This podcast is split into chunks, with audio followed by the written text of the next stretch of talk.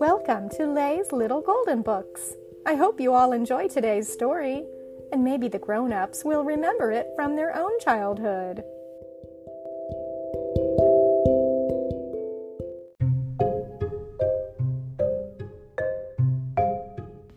New Friends for the Saggy Baggy Elephant by Adelaide Holl, a little golden book. One fine, warm day, a little elephant was taking his morning stroll through the jungle. As he walked along, he met a small gazelle. Good morning, called the elephant cheerfully. Good morning, replied the gazelle, looking the little elephant up and down. Your skin is awfully saggy and baggy, isn't it? Of course, the elephant agreed. We elephants all have saggy, baggy skin. We also have long trunks. They're very useful. Watch! He stretched his trunk and touched the topmost branch of a tall tree. The gazelle watched with admiration. All the tenderest leaves are at the very tops of the trees, she said. I wish I could reach them. Let me help, offered the elephant. With a flick of his trunk, he broke off a leafy branch and gave it to the gazelle. Thank you, said the gazelle gratefully. If ever I can do you a favor, I'd be glad to. The elephant waved goodbye with his trunk, and away he went through the tall grass. Soon he came to a place where a huge tree had fallen across the path. A silver fox sat beside the tree, looking worried. Good morning, the elephant greeted the fox. Hello, replied the fox, staring at the little elephant. What makes your skin so saggy and baggy? It's elephant skin, explained the little elephant. It's very thick and strong. My head and shoulders are strong too. I'm good at pushing heavy things.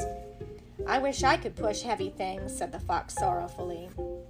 This tree has fallen across the entrance to my den, and my little kits are inside crying. I don't know how I can get them out. No trouble at all, said the elephant, and he pushed aside the tree. How can I thank you? cried the happy fox as she hurried inside to her babies. If ever I can repay your kindness, let me know. The elephant waved goodbye and set off again.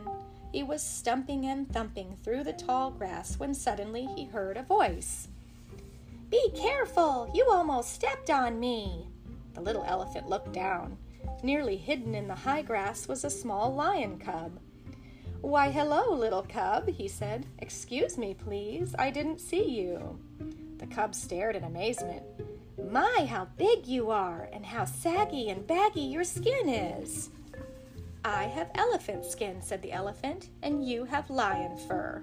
That's the way we're supposed to be. And you're right, I am big, big enough to walk safely through this tall grass. But you're little, you could get hurt down there. I've been trying to trample down a place to take a nap, explained the cub, but my feet are awfully small for trampling. Let me help, said the elephant, and with a few thuds and thumps he trampled down a good napping place in the grass. The lion cub was delighted. Thank you, big, strong, saggy, baggy elephant, he said. Maybe someday I can do a kind deed for you. The elephant waved goodbye and lumbered off, leaving the cub curled up in his cozy bed. Before long, the elephant met a young monkey sitting forlornly on a tree branch. Hello, he called. Hello, answered the monkey. Who are you? I've never before seen anyone with such saggy, baggy skin. The little elephant stood tall and proud. I'm an elephant, he said. I have very good skin for an elephant. I also have a very good memory. We elephants never forget anything. The monkey's face brightened. Then maybe you can help me, he said. I'm lost. I can't remember how to find my way home. The elephant peered closely at the monkey. Then he said, I remember you, though I've seen you only once before. I remember exactly where you live, too. Walk that way past three acacia trees. Turn right, then follow the river straight home. The young monkey started off, shouting back, Thank you for your help. Maybe someday I can help you in return. The saggy, baggy elephant went on, feeling very happy and thinking what a pleasure it was to help. He was feeling so happy that he wasn't watching his step. Suddenly, crack, crash, plop! He found himself at the bottom of a deep pit. Dear me, he cried, an elephant trap. He knew about elephant traps. His mother had told him how some men dig holes and cover them with twigs and leaves so they can capture elephants and then make them do hard work. The pit was deep and dark. There was no way to climb out. In fear and anger, the little elephant lifted his head high. He let out a trumpeting cry that echoed through the jungle. It seemed no longer than a minute before he heard voices from above. Who's down there? What's wrong? What happened? Looking up, the elephant saw four friendly faces. They belonged to the little gazelle, the silver fox, the lion cub, and the young monkey. I guess I'm the one who needs help now, said the elephant sadly, but I don't think you can possibly get me out of this pit.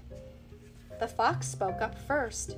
We foxes are very clever. I know exactly what to do.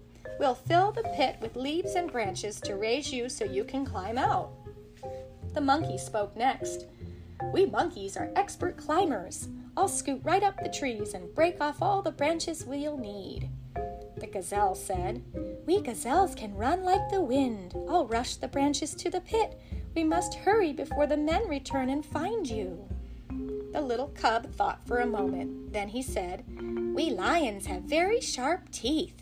I'll bite off twigs and branches close to the ground and I'll help push them into the pit, too. There was hustle and bustle as everyone scurried to help. Little by little, the pit filled with twigs and leaves. Little by little, the elephant stepped up higher. At last, he was able to climb out with ease. Thank you all a million times, he said gratefully. Without your help, I could never have been saved. Just then they heard distant voices and the sounds of footsteps. We must go now, they all agreed, but we shall meet again soon, and we shall be good friends forever and ever. Then they all started off happily and very fast toward home. The end.